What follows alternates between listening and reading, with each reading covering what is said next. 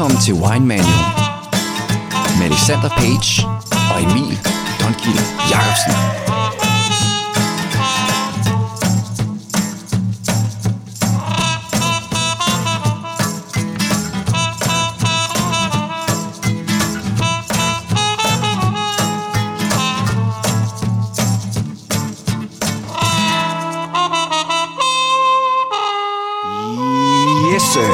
Velkommen til Wine Manual, Danmarks vinskole på podcast, der gør dig til en vinekspert. Jeg hedder Alexander Page. Og jeg hedder, som altid, Emil Donkil Jacobsen. Lige præcis. Ja. Og øh, så er det jo i dag, vi skal i gang med de oversøiske lande. I, i sidst, sidst var det jo øh, Portugal og resten af Eurasia, ikke? Jo. Og nu skal vi i gang med... Skal vi ud og sejle, ikke? Eller hop på en flyver. Det er, hvad man er til. Øhm, men øh, de, de helt gamle øh, missionærer, dem der kom til, til, til Amerika, de sejlede jo også. Det gjorde det, ja. Ja. Vi sejler Hvis, hvis så. vi holder det inden for den historie. Ja. Men øh, USA, det er jo helt vildt populært. Også i, i, i Danmark. Mm-hmm. Det, det er vin, som, som, som alle kan lide. Så det her bliver et rigtig spændende afsnit for de fleste, tror jeg. Fordi, hvem kender ikke amerikansk vin? Ja, det er det. Alle kender det, og næsten alle har drukket det. Og der er alle, alle personer har nok en eller anden far eller onkel, som snakker meget godt om amerikansk vin. Ikke? Jo, det, Det, er jo jeg. det er noget lidt kraftigere og højere alkohol. Så det bliver spændende at tage fat på. Der er meget, vi skal nå. Ja, så lad os bare øh, komme i gang. Ja.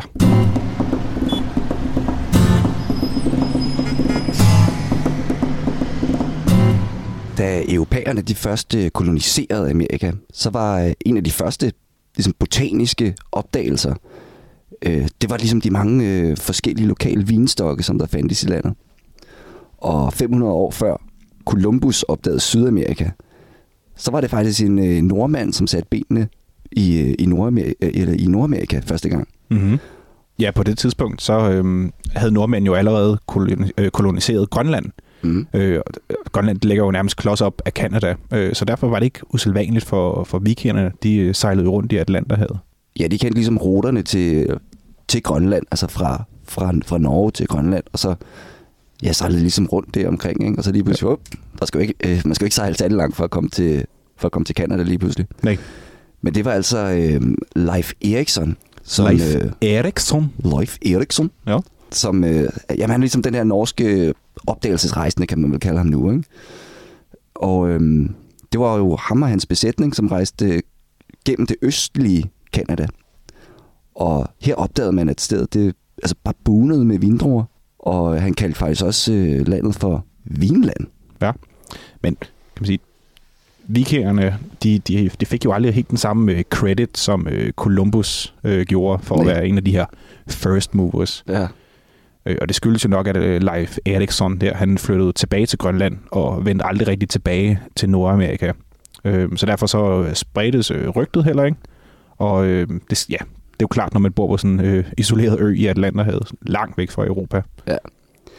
Men det var der jo, ja, som du sagde, det, det er jo Columbus, der ligesom får alt æren for, øh, for at finde opdage Amerika, ikke? Jo. Øh, men, men han kom jo først til, til Sydamerika, ikke? Og så opdagede øerne først og sådan noget der, men så han kortlagde ligesom ruten. Ja. Og det satte ligesom for alvor gang i, i koloniseringen. Og rigtig, rigtig hurtigt, så havde man trukket øh, hele den europæiske kultur til den her nye verden. Mm-hmm. Ja, og så helt tilbage i år 1619, der øh, prøvede man altså at plante den her de europæiske vitis vinifera vinstokke øh, i Nordamerika. Mm. Faktisk helt øh, præcis i Virginia. Men øh, vinstokkene, de, øh, de, de blev simpelthen ved med at visne, og man forstod ikke helt hvorfor. Og det var faktisk først i slutningen af 1800-tallet, at man fandt ud af, at det simpelthen var vinlusen øh, Phylloxera, som var sønderen. Mm. Øhm, og den æder jo nemlig vinstokkenes rødder og cutter forbindelsen til næringsstofferne. Ja, vinlusen den fandtes i hvert fald på det her tidspunkt kun i øh, Amerika. Og de lokale amerikanske vinstok, de har gennem altså, altså, evolutionen mange, mange øh, tusind millioner år, ikke? Jo.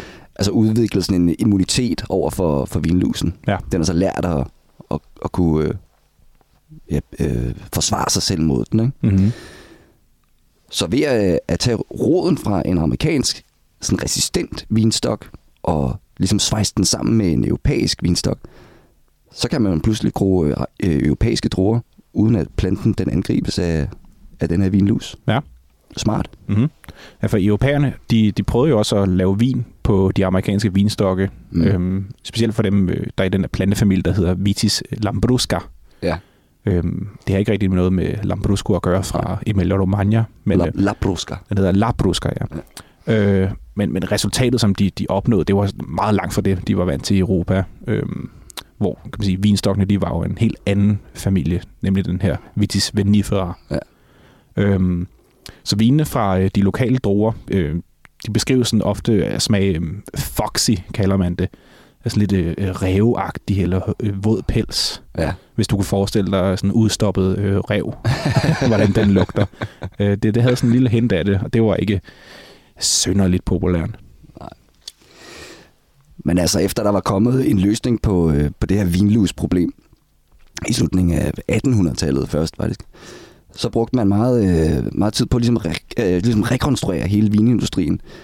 Men der gik jo ikke lang tid, så kom der endnu en øh, begivenhed, som ligesom ødelagde det hele. Ikke? Jo. Og det var i øh, 1920, Ja. da man indførte sådan et øh, spiritusforbud i USA, som også hedder Prohibition. Mm-hmm. Puha. Ja, for satan.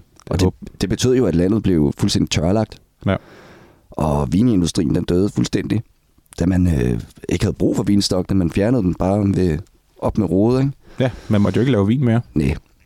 Og før det her forbud, så var det jo tørre vine, der var populære blandt befolkningen. Men så da forbuddet det blev ophævet i 1933, og det skal lige sige, at man fik ikke en skid ud af det her øh, forbud. Det, man fik bare en masse kriminalitet, og det havde faktisk den modsatte Ja, sådan noget bootleg, øh, Bootleg, spiritus ja, ja, og Man moonshine. lavede, man lavede sin egen ja. sprit, og det var noget lort. Det var ikke en succes, nej. Nej. Øhm, ja, 1933, så, så var den store depression, Mm-hmm. øh, den var jo allerede startet, altså den her verdensomspændende økonomiske krise, som startede i 1929 ikke, med Wall Street-krakket. Ja. Og det ændrede jo amerikanernes vinvaner igen. Så nu vil de have billige, søde og sådan højalkoholiske vine. Ikke? Altså, man kunne forestille sig, at man vil have, man vil have noget for pengene. Ikke? Mm-hmm. Det skal lige sige, at jeg er lidt øh, syg. Ja, du lyder lidt rusten ja. Stemme. Det lyder fedt, ikke? Ja, jo, det er meget sexet. Sådan lidt. Mm, yeah. ja, men den øhm, amerikanske vinindustri, som vi jo kan man sige, som vi kender i dag, den, øh, den startede faktisk først øh, sådan småt i 1960'erne, Ja. og øhm, det var så i, efter øh, en 10 års tid, så øh, nåede vi til 1970'erne, og så fik man kan man sige, for alvor øjnene op for det her fantastiske vinland. Mm. Øhm, og det var da de kaliforniske vinbønder med øhm, Robert Mondavi i spidsen, meget legendarisk øh, vinbunden. Mm.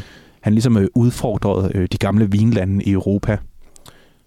Ja, fordi de bedste af deres vine, de kunne faktisk nemlig måle sig med de helt store øh, klassiske franske vine. Og det er jo blev bevist, øh, som vi også har snakket om et par gange, i 1976, da ham her vinhandleren Steven Spurrier, han af- afholdt den her smagkonkurrence for øhm, øh, de her ni øh, klassificerede franske smagsdommer. Ja, Her, Judgment of Paris. Judgment of Paris. Vi kan jo godt øh, nævne det igen, jo. Ja. Altså, det var den her øh, blindsmagning, som faktisk i dag er en af de mest betydningsfulde begivenheder i, i vinens verden nok. Øh, og det var jo de amerikanske vine, som, som gik hen og vandt over de store franske Mhm. mm. klassikere, ikke? Kæmpe chok. Og det var Chardonnay og Cabernet Sauvignon fra Kalifornien, som scorede de højeste point. Ja. Og det kom fuldstændig bag på de her snobbede og, og, og stedige franske dommer, ikke? Mm-hmm. Og vinmagerne hjemme i Frankrig, eller hjemme i Frankrig, det blev holdt i Frankrig, ja. vinmagerne i Frankrig, øhm, de prøvede jo også at overbevise øh, præsten og ligesom hele miljøet om, at, at den her smagning, den var useriøs, ikke? Men inderst inden, så vidste de altså godt, at de skulle tage sig sammen, hvis ikke øh, amerikanerne kom ind og skulle komme ind og, og ligesom overtage hele lortet, ikke? Ja. Det kan vi være glade for i dag, fordi franskmændene, de tog sig også gevaldigt sammen. Det må man sige, ja. Og øhm, det begyndte jo også, øh, at de, be, de, de skulle producere noget bedre vin.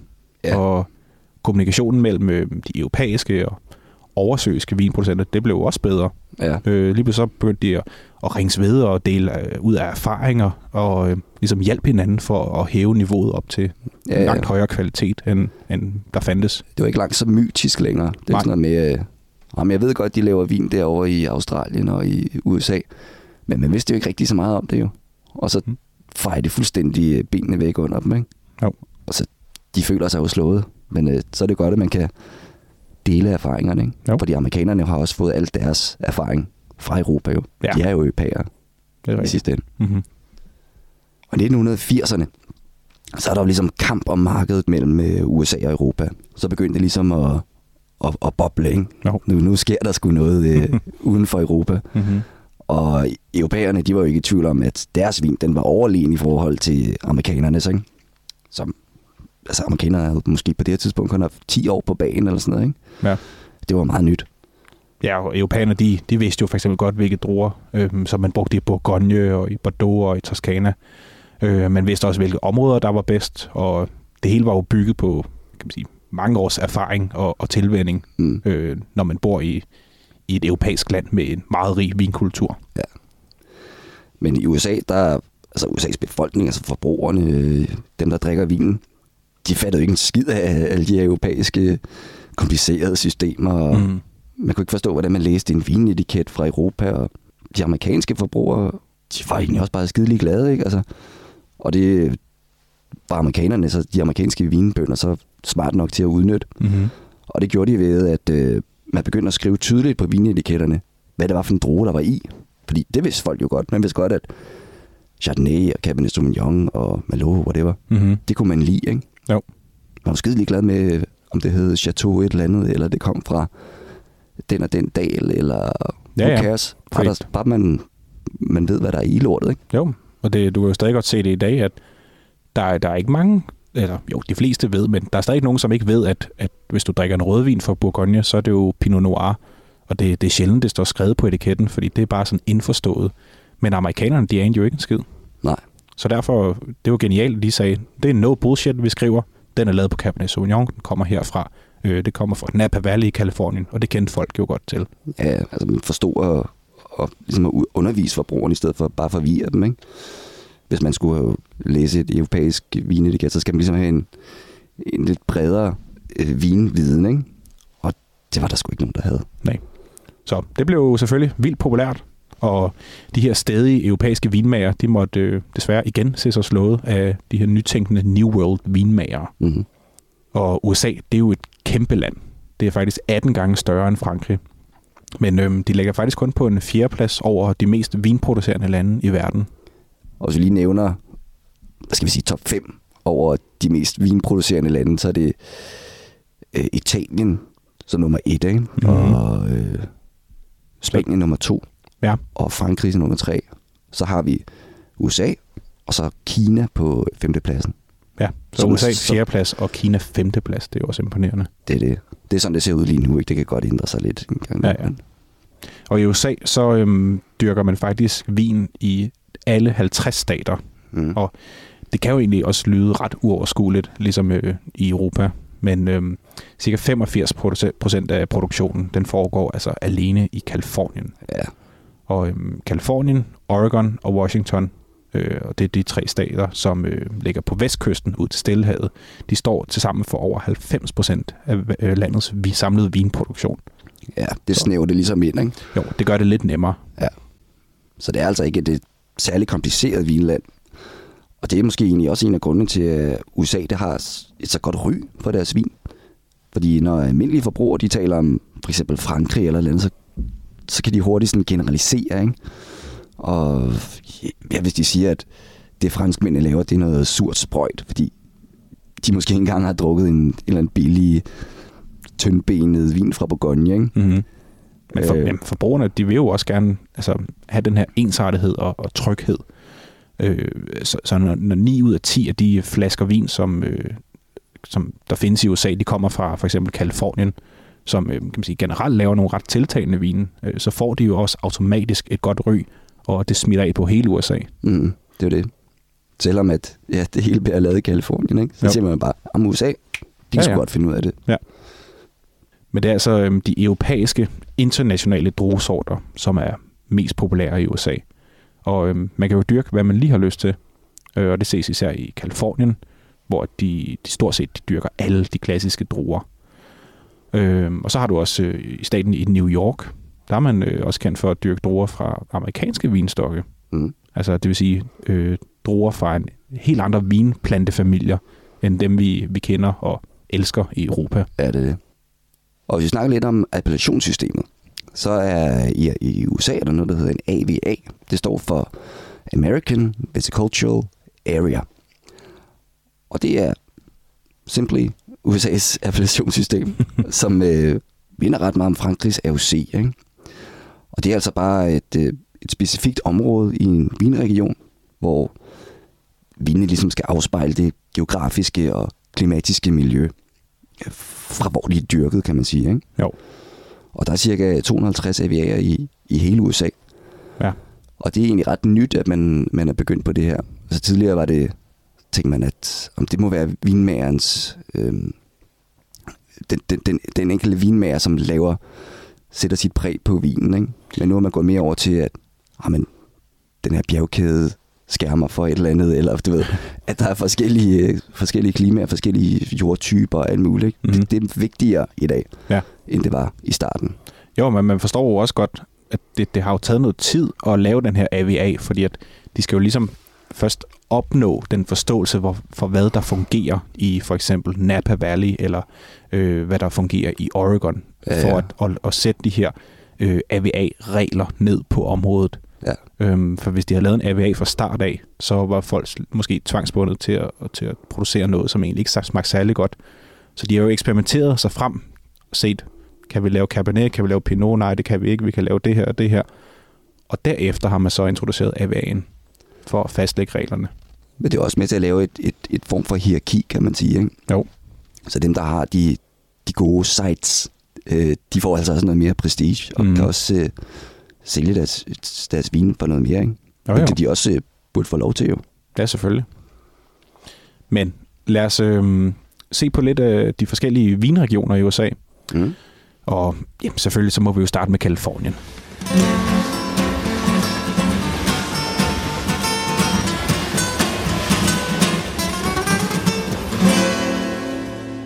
Kalifornien, det er cirka 400 km bredt og 1200 km langt. Så det er altså et kæmpe område, hvor klimaet selvfølgelig også skifter fra, øh, fra nord til syd. Og Kalifornien det er delt op i fire hovedregioner. Det er egentlig meget simpelt. Det er North Coast, Central Coast, øhm, Central Valley og South Coast. Ja. Og faktisk så øhm, er det de første missionærer, de kom fra Mexico i 1767. Og de tog altså også vinen med sig, øh, som skulle bruges til et kan man sige, religio- eller religiøst formål. Og øhm, det var altså først i 1849, at man så begyndte at, at lave en ordentlig vinproduktion, hvor at vinproduktionen ligesom begyndte at, at tage form. Ja, og på det her tidspunkt, der var altså bare en by som San Francisco. Det var bare sådan en lille fiskerby med måske et par hundrede mennesker. Men allerede året efter i, i 1850 der, Mm. Så var der allerede kommet mere end, end 100.000 europæere til, ikke? Og på det her tidspunkt, der var det, man kalder guldfeberen kommet til Kalifornien. Fordi der var jo fundet guld i området. Og det fik simpelthen 300.000 mennesker til at flytte dertil for at finde lykken, eller guldet, kan man sige. Ja. Øhm, det lykkedes desværre ikke for de fleste, og øhm, dem, der ikke fandt guldet, de havde heller ikke råd til at flytte tilbage til Europa. Nej. Så man må blive boende og beskæftige sig med det, man egentlig kendte derhjemmefra. Og det var nemlig landbruget. Mm. Altså fordi vindyrkning, det er også et landbrug. Så øhm, det kan man sige, det er på den, den måde, at mange af de her vinhuse, de blev skabt. Der mm. var Mm. ikke noget guld til alle sammen, så lad os dyrke vin i stedet for. Og det var jo europæere, som øh, flyttede der til. Og tyskerne, de slog sig ned i ligesom de kolde, øh, kolde klimaer op i, i, i Nordkalifornien. Mm. Mm. Og franskmændene, de bosatte sig i sådan mere tempereret øh, central Kalifornien. Ikke? Ja. Og de spanske og italienske, de flyttede til altså helt mod syd, hvor varmen mindede meget om deres hjemland. Ja. Så ja, det er meget sjovt, ikke? At de, at de, ja, de spreder sig ud efter, hvad der minder om hjem. ja, præcis. Det er sgu lidt for nemt egentlig, ikke? Jo, det er meget hjemmevand. Men øhm, de lavede sig så vin på, på de her metoder, som de var vant til i Europa. Og øhm, vinene, de kom så også til at få navne, som for eksempel Californian Rhine Wine, Ja. Øh, Californian Burgundy, eller Californian Chianti, mm. og så videre. Og det var egentlig dejligt nemt, og det passede meget godt til de her nye tilflyttere, som egentlig også var dem, der drak vinene. Men som vi nævnte tidligere, så kom vinindustrien først for alvor op at køre i 1970'erne. Øhm, altså 100 år efter, ja. det vi lige snakker om. Ikke? og det kan man jo takke øh, en mand, der hedder Robert Mondavi for. Og øh, han moderniserede ligesom vinindustrien i Kalifornien, men også i hele verden. Og specielt ved at, som vi, som vi snakkede om før, at skrive øh, øh, druesorten på vinetiketten. Ikke? Det er han jo meget øh, kendt for, blandt andet. Mm. Øh, som, som ligesom gjorde det langt lettere for forbrugerne at forstå, hvad vinen handler om. Ja, og det er jo stadig en, en ret standard marketingstrategi for mange oversøiske vine i dag, at gøre ja. det sådan. Også mange øh, europæiske. Ja. Men i Kalifornien, der kan man bruge langt de fleste klassiske druesorter, som vi kender. Der er jo altid sol nok til at modne druerne ordentligt. Men langs kysten, der ligger der jo sådan nogle kølige morgentoger, som ligesom forlænger modningsperioden, og ligesom giver mere koncentration i både smag og aroma. Så det er ikke bare, det er ikke bare knaldende sol, øh, eller bane sol hele tiden. Der er ligesom det her fogginess, der ligesom går ind og, og, og køler det af, ligesom et lag mellem mm-hmm. solstrålerne og druerne. Ikke? Jo. Og hvis man ser på, på Zinfandel-druen, Mm. Det er jo noget, man i, i høj grad forbinder med Kalifornien. Ja. Men den er jo faktisk også europæisk, øhm, i den er nærmest identisk med den syditalienske Primitivo-droge. Det er ja. også den, som danskerne drikker flere, øh, allermest af. Ja, for helvede. Øh, og også indtil hvad var det, 1994, så troede Kroatien også, at de havde lavet sådan en lokal wonder øh, som så desværre viser sig for dem at være øh, Zinfandel eller Primitivo. Ja, jeg tror, den kommer ned fra, øh, fra Kroatien der. Ja. Men øh, der er så bare nogle andre, som har, som har fået mere succes med den. Ikke? Så mm-hmm. de mhm. kunne ikke... Øh, ja, det var ikke så wonderagtigt alligevel. Nej. Men øh, Californisk Zinfandel kender ja. mange sikkert. Det jo den her kraftige marmelade og rosinagtige vin med høj alkohol for det meste. Ikke? Ja, og der findes fandme meget tavlig og flad Zinfandel-vin. Det må man sige. Øhm, men der findes også noget godt. Altså man skal ikke ofre særlig mange 100 kroner på, øh, på en Zinfandel fra gamle vinstokke, mm. øh, før man ligesom får en mere kraftig og koncentreret vin, som stadig er vellavet og kompleks og, og har noget personlighed. Mm. Så altså, der er mange, der ser ned på Zinfandel, men der findes også noget, som er ret okay, men man skal bare lige op i en anden prisklasse. Ja, altså for folk, der, der har smagt rigtig meget vin og kender forskellighederne, så er Zinfandel ret usekset. Mm-hmm. Men øh, jeg synes personligt ikke, der er noget galt med det. Hvis det bare er lavet på en, på en ordentlig måde, så kan det virkelig være en lækker stil. Ikke? Jo, men det er sjældent, man oplever det. Ja, man finder det i hvert fald ikke lige på, på hylderne. Nej. Der, hvor man, hvor man ligesom færdes i, i hverdagen. Ikke? Jeg tager også lidt mig selv i at, at gå i, i vinbutikker, og hver gang jeg kommer forbi en vin, hvor der står Zinfandel på, så kigger jeg hurtigt videre. Ja. Øhm, det er egentlig lidt ærgerligt, fordi det kan nok godt byde på noget. Men ja. jeg, vil, jeg vil hellere drikke Cabernet Sauvignon. Og Cabernet Sauvignon, det var også det, som rigtig fik amerikanerne helt frem i, i lyset og i ja, vinverdenen. Ja, ja, helt klart. For det, det var jo dem, der kunne slå de største vine fra Bordeaux. Mm. Og Cabernet Sauvignon, den har det rigtig godt i den her kaliforniske varme. Det behøver ikke bare være sådan et lille moderat klima i Bordeaux. Det kan også godt, det kan klare ret meget. Øhm, Ja, og den her varme, som de har i Kalifornien, det er måske noget, som Bordeaux får, hvad, to okay. gange om år, eller to gange i hvert år 10, eller sådan noget, ikke? Ja, cirka hver femte år, ja. Ja, og det kaliforniske stil i forhold til Bordeaux, den er mere koncentreret og, og varm og tit sådan lidt mere fadtung også, ikke? Mm-hmm. Øhm, men jeg synes i hvert fald, man får langt mere for pengene i, i Kalifornien. Jamen det, det fede ved Kalifornien er jo, at de, de holder bare et niveau, år efter år. Der findes ikke dårlige årgange. Nej, ikke rigtigt. Med mindre der er et, øh, et jordskæld eller et eller andet, ikke, som smadrer det hele. Men, øh, ja, eller skovbranden, som vi desværre har set lidt af. Ja. Men hvis man sammenligner det lidt med, med Bordeaux, altså hvis du står og, og skal købe en, en, en rød Bordeaux til under 100 kroner, så skal man altså være forsigtig, ikke? Jo. Øhm, hvorved man kommer meget, meget længere, i hvert fald i min verden, med en 100 kroners kalifornisk vin lavet i en Bordeaux-stil. Ja, men man må bare finde ud af, hvad man er til. Øhm, fordi ja. Bordeaux, det er jo lidt mere forfinet og kølig og jordagtig i det. Mm. Hvor øh, de kaliforniske, de har jo mere power og frugt og alkohol. Og øhm, det er ret sjovt, fordi mange vinmager fra Bordeaux, de prøver nu også at kopiere lidt den her amerikanske succes ved at lave de her lidt tungere og kraftige vin. Ja, amerikanerne kopierede øh, Bordeaux-vinbønderne, og så Mhm. er det gået den anden vej igen. Det er der, hvor pengene er. Ja. Men det, det, det er faktisk en meget god øh, ting lige at finde ud af, hvad man egentlig øh, foretrækker. Ikke? Mm-hmm. Man kan også foretrække begge dele. Selvfølgelig, selvfølgelig. Ja. Ja. Men øh, er man mere til den lidt sådan kølige og måske lidt mere forfinet stil, eller kan man lide lidt mere power, ikke? Mm-hmm. Mm. så kan man selv øh, danne sin egen stil, eller sin egen øh, smagspræferencer, kan Ja. man sige. Ikke?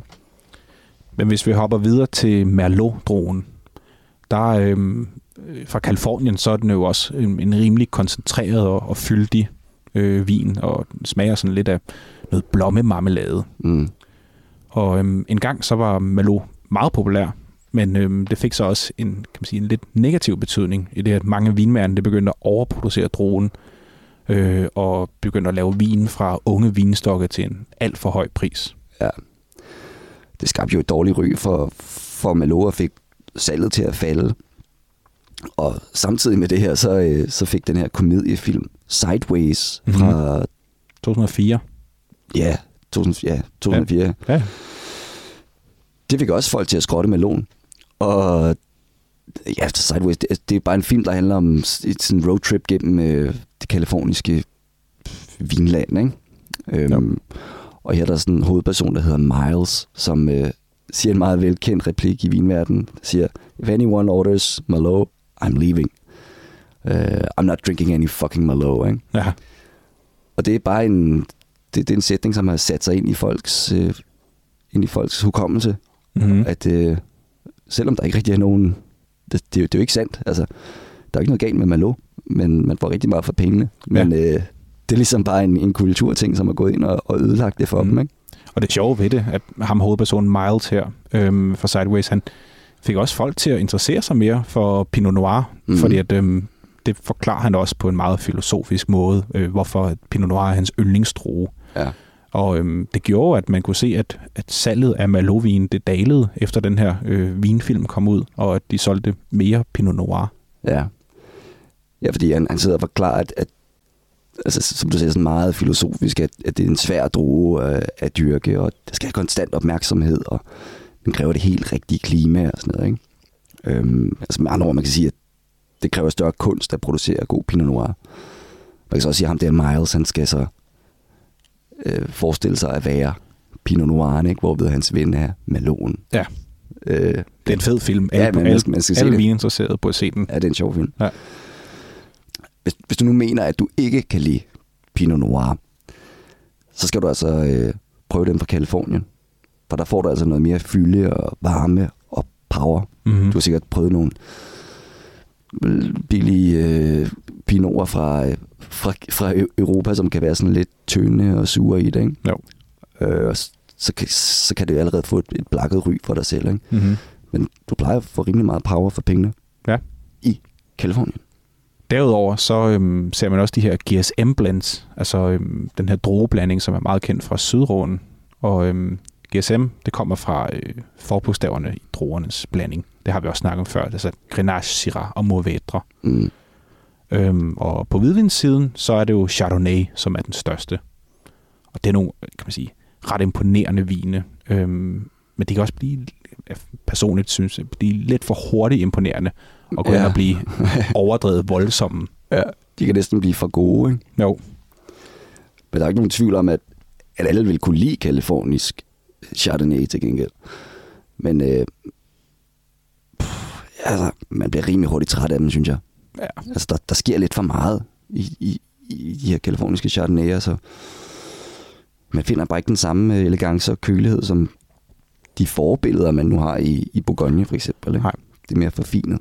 Ja, for det, det sker jo ja, lidt for ofte, at de her øhm, kaliforniske Chardonnay, de bliver øh, simpelthen ødelagt, mener jeg i hvert fald personligt, med alt for meget ny E. Så de går hen og bliver sådan smøragtige og karamelagtige, og det her mm. Vanilje, og sådan, det er sådan alt for kvalmt, og, og øh, jeg, har, jeg har svært ved at drikke det.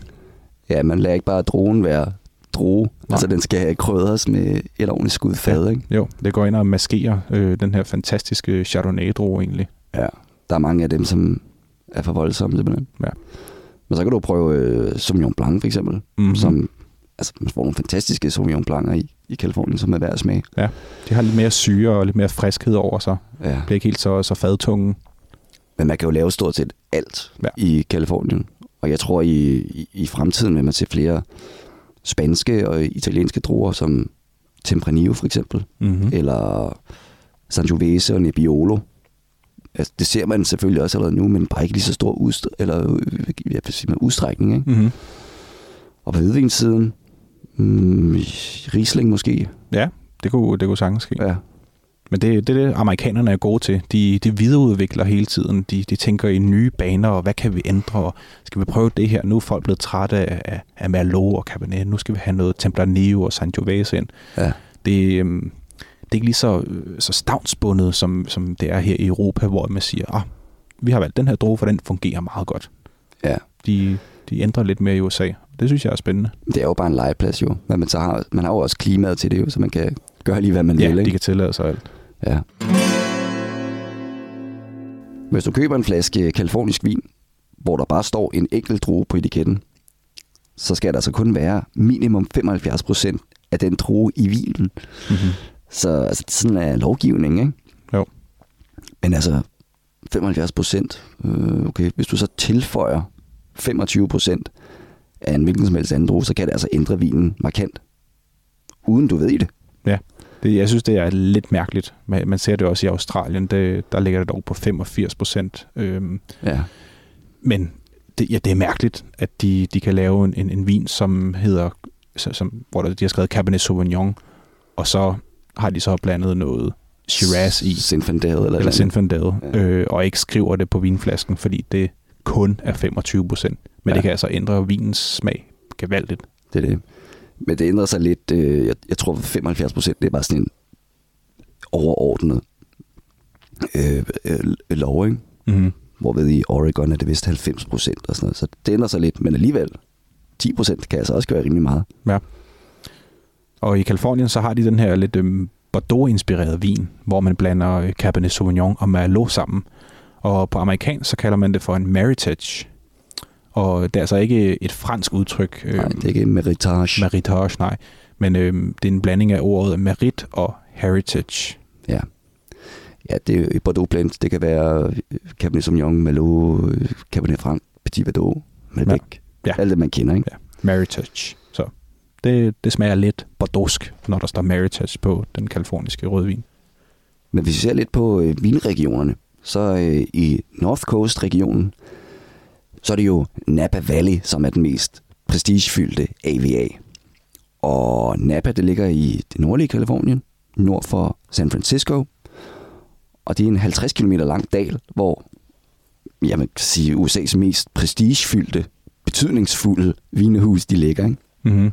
Ja, det er så her, du, du finder de allerstørste Cabernet Sauvignoner og Chardonnayer. Mm. Øhm, og Napa Valley, det har jo også en, en række underområder. Øhm, fordi altså Napa Valley, det er jo en, en AVA, som så også indeholder en, en række mindre AVA'er. Ja. Det er lidt ligesom i de europæiske vinlande, øhm, hvor man så, så ser den her betydning af underområdernes forskellige mikroklimaer. Ja, for eksempel i Sydroen, øh, Southern Rhone, ind i den kan der være øh, Chasseneuf de Pape, Vacaras, Gigondas, og- Lirac, du ved, ikke? Ja. Ja. Og de ligger alle sammen lige ved siden af hinanden, mm. Mhm. men de er alle sammen forskellige på hver deres måde. Men hvis man øh, ser på øh, Napa Valleys vestlige nabo, Sonoma County, så øh, det er altså også et stort område stadig i, i North Coast-regionen. Og der laver man også nogle rigtig gode Cabernet Sauvignoner. For eksempel i det her underområde, der hedder Alexander Valley. Og øhm, de laver også nogle ret intense Zinfandel-vine i det, der hedder Dry Creek Valley. Ja, og Chardonnay er også populært, men øh, især Pinot Noir fra underområdet Russian River Valley, det er altså også øh, uundgåeligt at nævne, kan man sige. Og hvis du vil prøve noget Pinot fra Kalifornien, så får du altså her nogle saftige, varme og sådan frugtige Pinot Noir. Så du, du skal ikke komme her og sige, at du ikke kan, at du kan lide Pinot Noir. Nej. Hvis du normalt er til Wanted Sin, Belt Buckle, Shiraz, ja. Eller andet, Mm-hmm. så kan du altså også godt lide Pinot Noir Ja. fra Kalifornien. I, øhm, I Central Coast, der laver man også en masse Cabernet Sauvignon og Zinfandel. Og øhm, det er så også her, at man, man finder de lidt sjovere druesorter, som for eksempel de her GSM-drueblandinger og øhm, den italienske Sangiovese og Barbera-drue. Mm. Men det er jo ligesom kystområderne, som tager spotlightet, og det er dem, som har de store klassiske vine. Men det er altså Central Valley, som er den store arbejdshest i Kalifornien. det er jo den, der producerer den meste vin, som vi finder herhjemme. Men altså typisk så, øh, så står der bare Wine from California. Der vil ikke stå Central Valley eller underområdet på. Øhm, og det er altså også typisk billige vine af lav kvalitet. Men det er altså kæmpe røvfuld vin, som kommer derfra. Ja. Og foran os her, der øhm, sidder vi med pænt mange vinglas. Ja. Og i mange af dem, så er der noget kalifornisk vin. Så skal vi ikke lige udvælge en, som øh, vi har fået tilsendt, og, og snakke lidt om den og anmelde den? Jo, det synes jeg. Ja. Skal vi starte med noget øh, Pinot først her? Ja, det er nok meget bedst lige at starte ud med lidt, lidt lettere ja. i det. Det var den her highlight. Jo. Jo. Jo, det er det. Øhm, den her vin kommer fra Hartley Ostini. Den hedder Hitching Post. Og øh, ja, Hitching Post Highliner. Mm-hmm. Den er fra 2012. Det er 100% Pinot Noir. Og så er den fra Santa Barbara AVA'en. Og det er Husted Vin, som fører den. Den koster 385 kroner. Og vi har valgt at give den øh, 92 point. Ja. Det er meget lækkert, synes jeg. Det synes jeg nemlig også.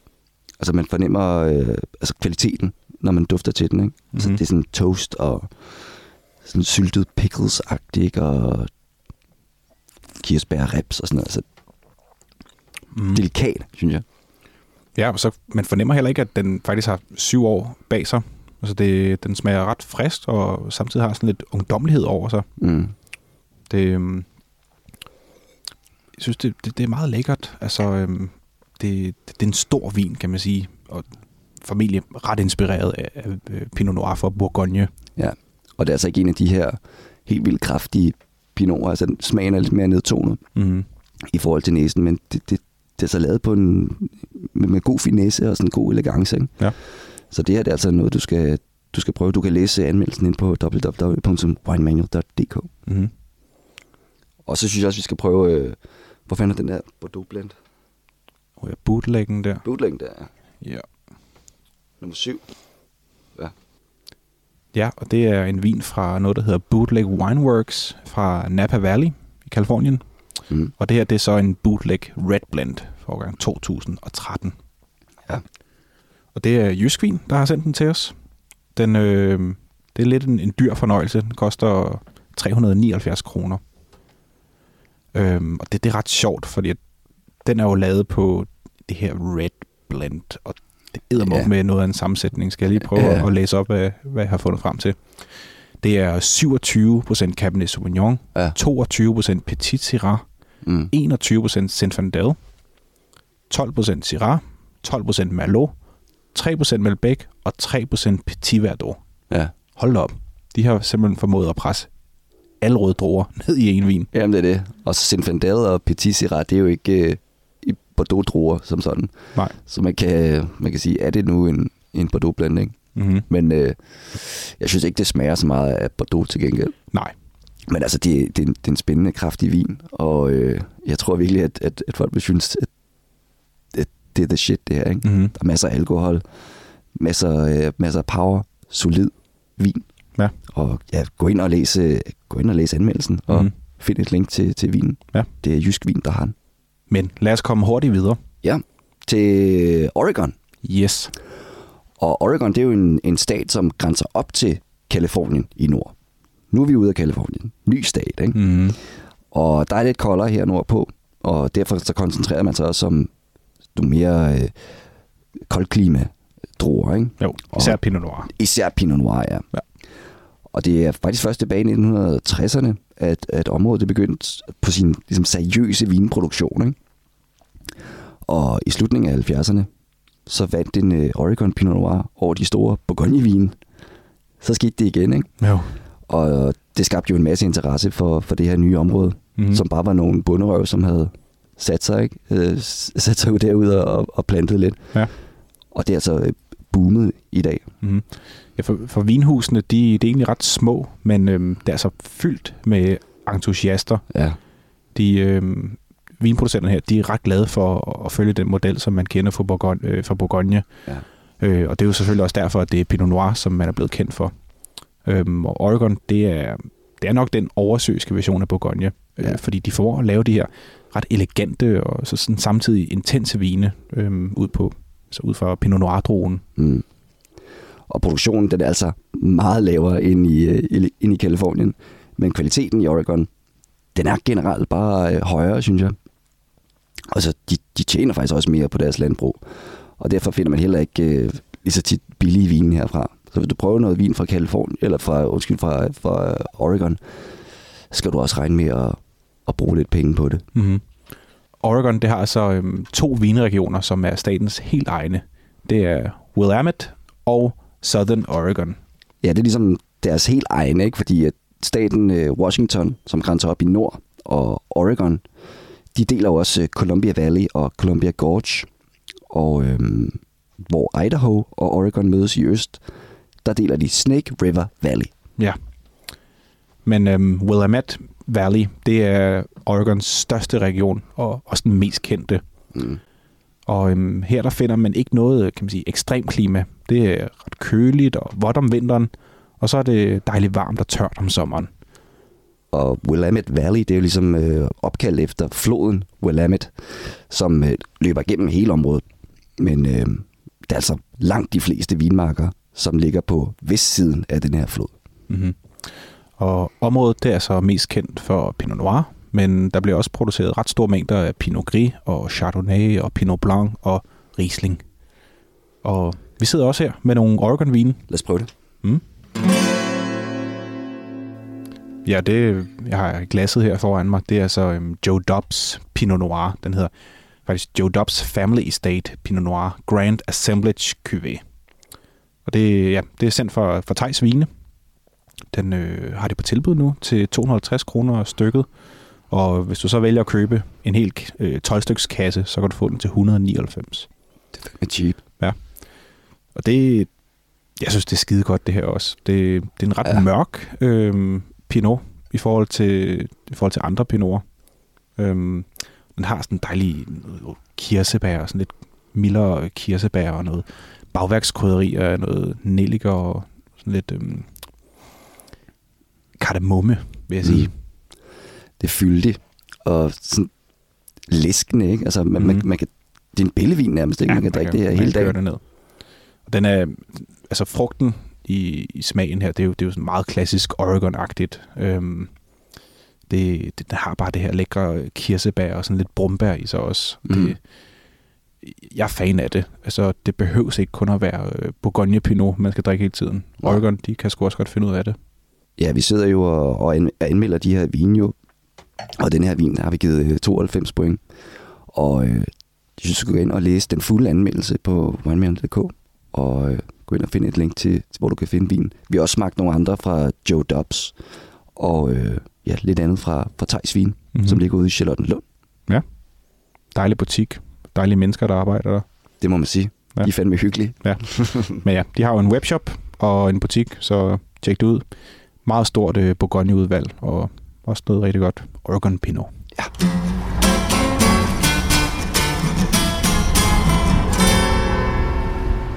Og så kører vi videre til Washington. Og Washington, det er jo den øh, nordvestligste stat i USA. Den grænser op til Oregon nede i syd, og Canada op i nord. Mm-hmm. Og det er det andet mest producerende vinområde i USA. Så ja. Kalifornien først, og så kommer Washington lige bagefter. Mm-hmm. Og der var det lige bagefter, de laver ikke en skid vin, jo. De laver måske øh, 3 procent Ja. af det samlede produktion. Men du har jo den her Cascade-bjergkæde, som øh, løber tværs igennem staten. Mm. Og øhm, den skaber sådan et ret todelt klima i Washington. Ja, for Fordi øhm, på vestsiden af bjergene, hvor du også finder den største by, Seattle, der er der køligt og sådan et maritimt klima med masser af regn. Og øh, det er altså kun 1% af vinproduktionen, der sker her i, i den her AV- AVA, man kalder Puget Sound. Mm. Man laver nærmest ikke en skid vin på vestsiden her. Nej. Og øh, det er ligesom den, den varme og fugtige luft fra Stillehavet. den suser ligesom ind over staten, ikke? Og når det så når frem til den her bjergkæde, så stiger luften opad, og så kondenserer den jo. Altså det vil sige, øh, det, ja, det begynder at regne. Mm-hmm. Øhm, men nedbøren den når ikke over bjergtoppene og over på den østlige side af, af, af staten. Og derfor så er det rigtig, rigtig tørt på østsiden. Altså man kan sige, det, det er nærmest øh, ørkenagtigt, ikke? Og det gør jo også, at man er nødt til at, at kunstvande, altså kun, kunstvande vinmarkerne, som, som ligger i området øh, Columbia Valley. Mm-hmm. Det er altså her, man, man har alle vinmarkerne stort set. Ja. Ja, det her med at kunstvand, det kan godt være sådan lidt øh, usekset i, i, i nogens vinkritikers og vinkyndiges øh, ører. Men øh, for mig i hvert fald, jeg er pisselig glad, man øh, kunstvander. altså, øh, altså det, kan, det kan skabe lidt... Øh, ja, altså der er, ikke, der er ikke nogen variation i overgangene. Og sådan, det er sådan en snyd, kan man sige. Ikke? Jo, det, det, det kan være lidt for nemt, fordi at vinstokkene får ikke rigtig lov til at kæmpe for at grave det helt dybe rodnet ned til, til hvor grundvandet er. Øhm, og for eksempel i, i mange steder i Europa, der er det jo ikke tilladt at kunstvande. Men det gør det altså mange øh, steder oversøisk. Men Columbia Valley, det er et, øh, et kæmpestort område, der øh, fylder cirka en fjerdedel af hele statens areal. Mm. Øh, og området det er så delt op i nogle mindre AVAs, øh, som byder på nogle ret forskellige karaktertræk. Og på rødvinssiden, så er det især Cabernet Sauvignon og Merlot, som produceres. Og det er jo det her lidt fyldige og krydrede rødvin, som er ret solide og lidt maskuline i udtrykket. Mm. Jeg skal sige, på hvidvinssiden, så er det især Riesling, som vi er kendt for. Men øh, ja, man laver også meget god øh, Chardonnay, faktisk. Mm-hmm. Skal vi så ikke køre helt over på den anden side af, af kontinentet der? Jo, lad os flyve eller køre til New York. Ja, for hvis vi tager Start spreading the news. Drink pilsners today. ja, Ja, for hvis vi tager helt over på den anden side af USA, på østkysten, ikke, så har vi jo staten New York, som er en øh, vigtig vinproducent i USA. Og det er faktisk den tredje mest vinproducerende stat i USA. Jeg tror, de laver ja, 3 procent eller sådan noget. 2, 2, 1, 2, 3 procent. Jeg ved det sgu ikke. ja det er sindssygt. Det er ikke en skid. Nej. Øhm, ja, og New York, der har jo fem forskellige øh, vinregioner. Og ja, den mest kendte, det er øh, Finger Lakes, mm. Mm-hmm. som ligger i ligesom den vestlige del af staten. Øhm, ja, cirka fem timers kørsel fra New York City. Ja, her i, i Finger Lakes, der, øhm, der ligger vinmarkerne på nogle ret stejle skråninger langs øh, den her ormelignende øh, søformation, som, som Ja. der, der ligger mange af de her søer. Øh, og det går ligesom ind og beskytter markerne for den her hårde frost om vinteren. Og så når det er om sommeren, så øh, går det ind og, og køler dem lidt ned. Ja, de her søer, det gør det ligesom muligt at få en, en lang modningsperiode, som skaber nogle mere komplekse druer. Mm-hmm.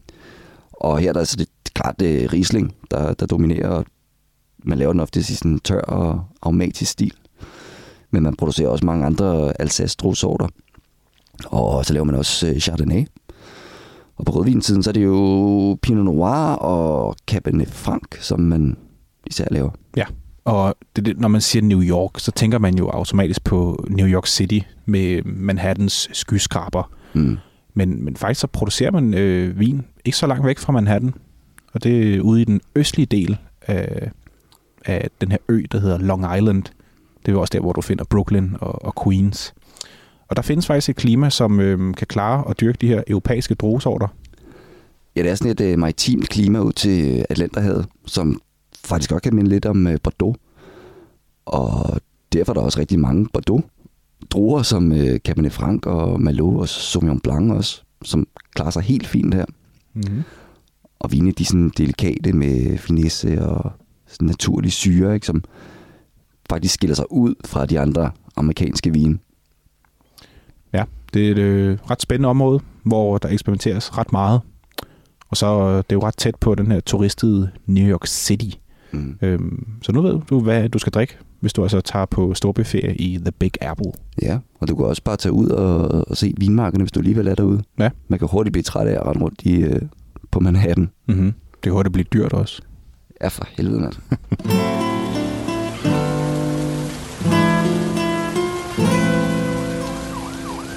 Uh, man ser, altså, det, det, det meste vin er jo øh, fra Kalifornien i USA, men Man laver jo man laver vin over hele, alle staterne, Ja. stort set, ikke? jo.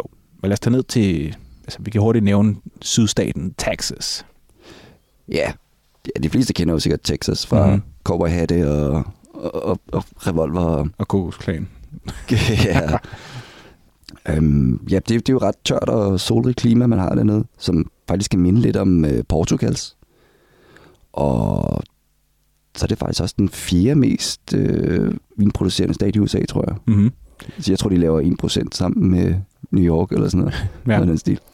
Men det er så um, Cabernet Sauvignon-land, og, og sammen med de her lidt mere kraftige druetyper, som noget Zinfandel og den spanske Tempranillo, og den italienske Sangiovese.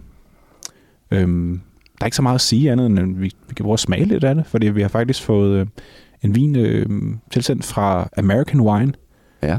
der, øhm, der bliver drevet af Kjeld Jonsen. Meget, meget flink mand. Øhm, det ligger ude i Hellerup. Han har en, en hyggelig lille vinlagersbutik øh, ved Menu i Rotunden nede i vin, vinkælder nede i Ja. parkeringskælderen. Ja.